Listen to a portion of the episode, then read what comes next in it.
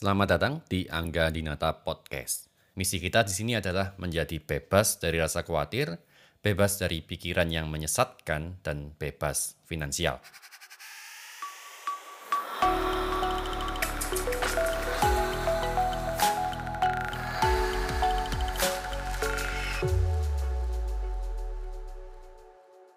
Setiap orang pasti ingin bahagia. Teman-teman dan saya juga pasti ingin bahagia. Tapi, kira-kira apa ya rahasia bahagia? Kalau ditanya, apa sih rahasia bahagia?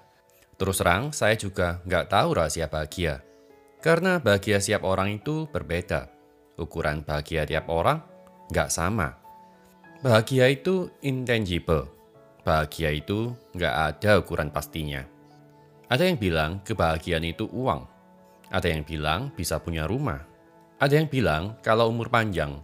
Ada yang bilang kalau semua hutang lunas. Ah, masa bener?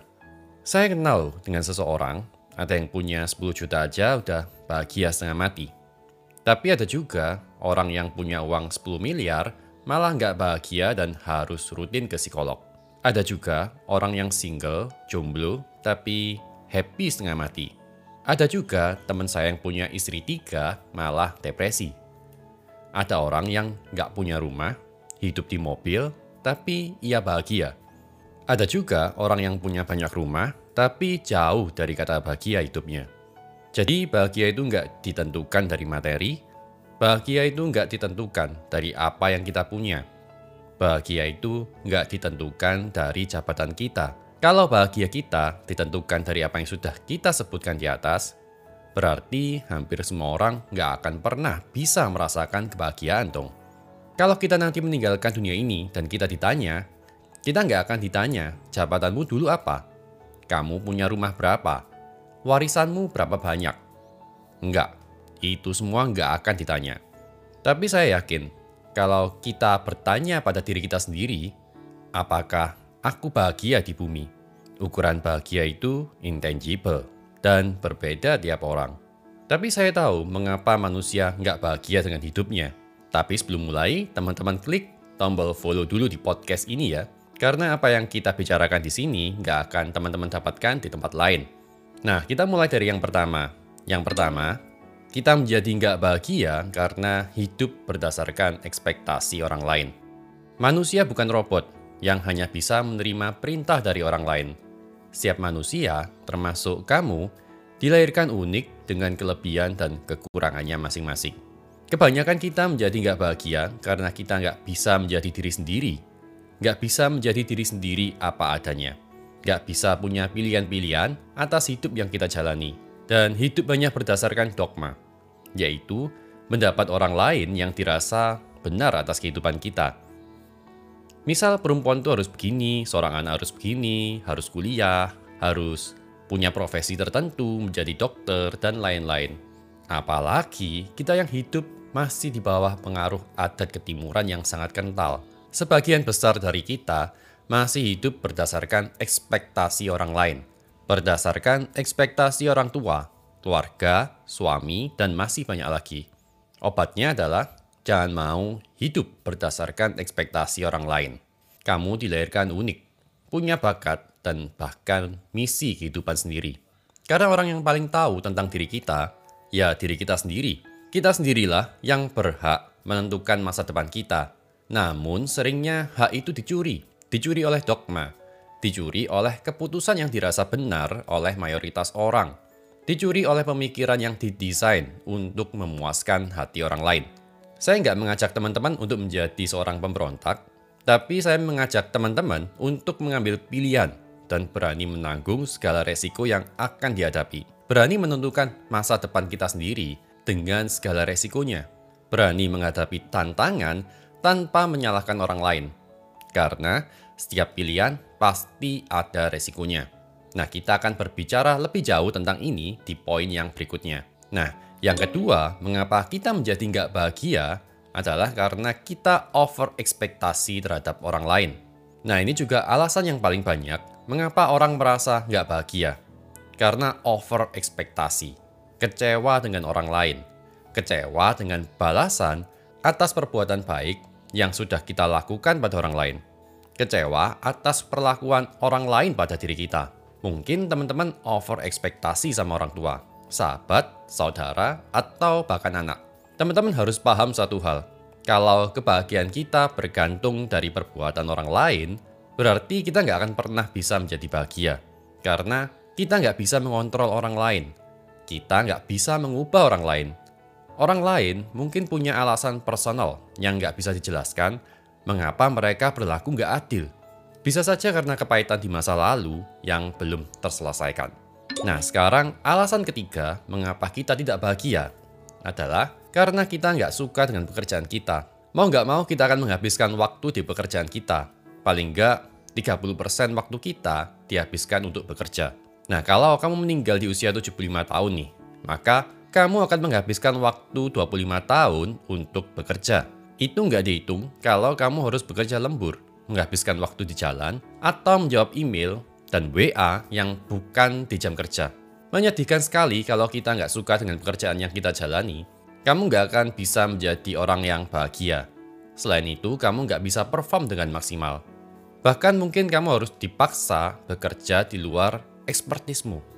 Ibarat ikan yang dipaksa disuruh hidup di darat atau seperti burung yang terperangkap dalam sangkar. Di channel YouTube saya, saya sudah membahas tentang Ikigai. Nah, kamu bisa menonton video itu untuk mengetahui apa sih tujuan dan misi hidupmu yang sebenarnya. Alasan yang keempat mengapa kita nggak bahagia adalah kita tidak berdamai dengan masa lalu. Saya tahu beberapa di antara teman-teman ada yang punya masa lalu yang buruk. Mungkin ada yang mengalami perpecahan rumah tangga, di-abuse oleh orang tua, Bahkan mungkin ada di antara teman-teman yang mengalami kekerasan fisik. Saya ikut bersimpati, tapi yang pasti teman-teman harus move on. Bukan buat orang lain, tapi buat teman-teman sendiri. Karena dampaknya ya kita sendiri yang merasakan. Kalau kita nggak move on dan memaafkan orang yang mungkin sudah berbuat buruk sama kita, dampaknya bahkan bisa dirasakan oleh orang-orang terdekat kita. Dan seringnya ini bisa menjadi lingkaran setan. Dulu saat kecil kita di-abuse, saat besar kita gantian yang secara nggak sadar meng-abuse orang lain. Teman-teman nggak mau semua itu terjadi kan? Kamulah satu-satunya orang yang punya kuasa untuk mematahkan lingkaran setan itu, bukan orang lain. Jangan pernah ngarep orang lain minta maaf sama kamu. Teman-teman tahu, Oprah Winfrey, ya salah satu host termahal di dunia itu, juga pernah punya pengalaman masa lalu yang buruk. Waktu kecil, ia mengalami kekerasan seksual. Ia lahir di luar nikah, ayah biologisnya bahkan masih tanda tanya. Ia pernah hidup bersama neneknya yang juga dikenal abusive. Umur 9, ia mendapatkan kekerasan seksual oleh sepupunya, pamannya, dan teman-temannya. Umur 14, ia hamil. Tapi ia memutuskan untuk move on, menjadi murid berprestasi, memenangkan kontes kecantikan, dan memulai program di radio. Akhir cerita, kita tahu sendiri Oprah sekarang menjadi sebesar apa. Kemudian, alasan yang kelima mengapa kita nggak bahagia adalah kita membandingkan diri dengan orang lain. Tiap orang dilahirkan berbeda. Tiap orang punya tantangan yang berbeda-beda. Bukan berarti kalau kamu dilahirkan di keluarga kaya, kamu akan bahagia selamanya. Bahkan nggak berarti juga kalau orang yang dilahirkan sebagai putri atau ratu akan bahagia ever after dengan pangerannya. Itu hanya ada di cerita-cerita dongeng. Seburuk-buruknya keadaan kita, semiskin apa pun kita, dan sejauh apa pun kita dengan impian kita, saya yakin masih ada banyak jutaan orang di luar sana yang mau menggantikan posisi kita.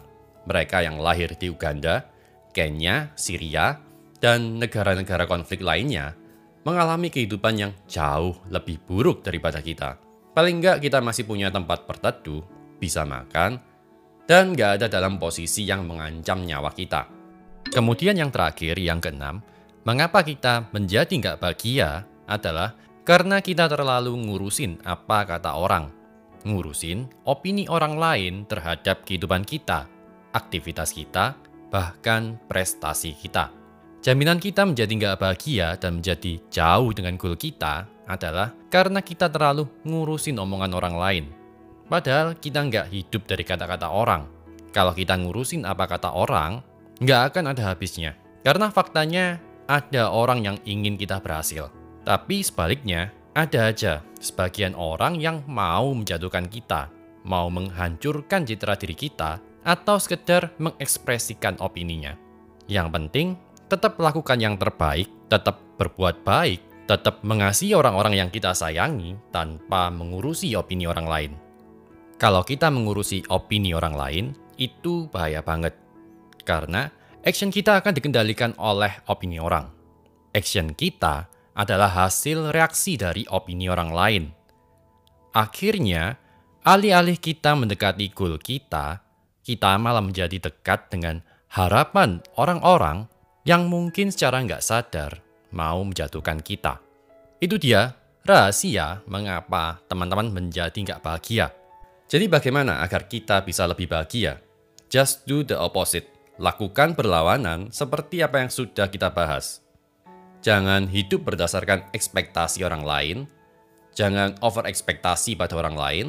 Pilih pekerjaan yang sesuai dengan minat dan bakatmu, utamanya kamu harus mencari ikigaimu. Kemudian, berdamai dengan masa lalu, dan jangan membandingkan diri dengan orang lain. Menjadi bahagia itu bukan karena respon kita akan situasi. Menjadi bahagia itu adalah komitmen untuk menjalani lima hal di atas. Saya Angga Dinata, sampai jumpa di podcast yang berikutnya.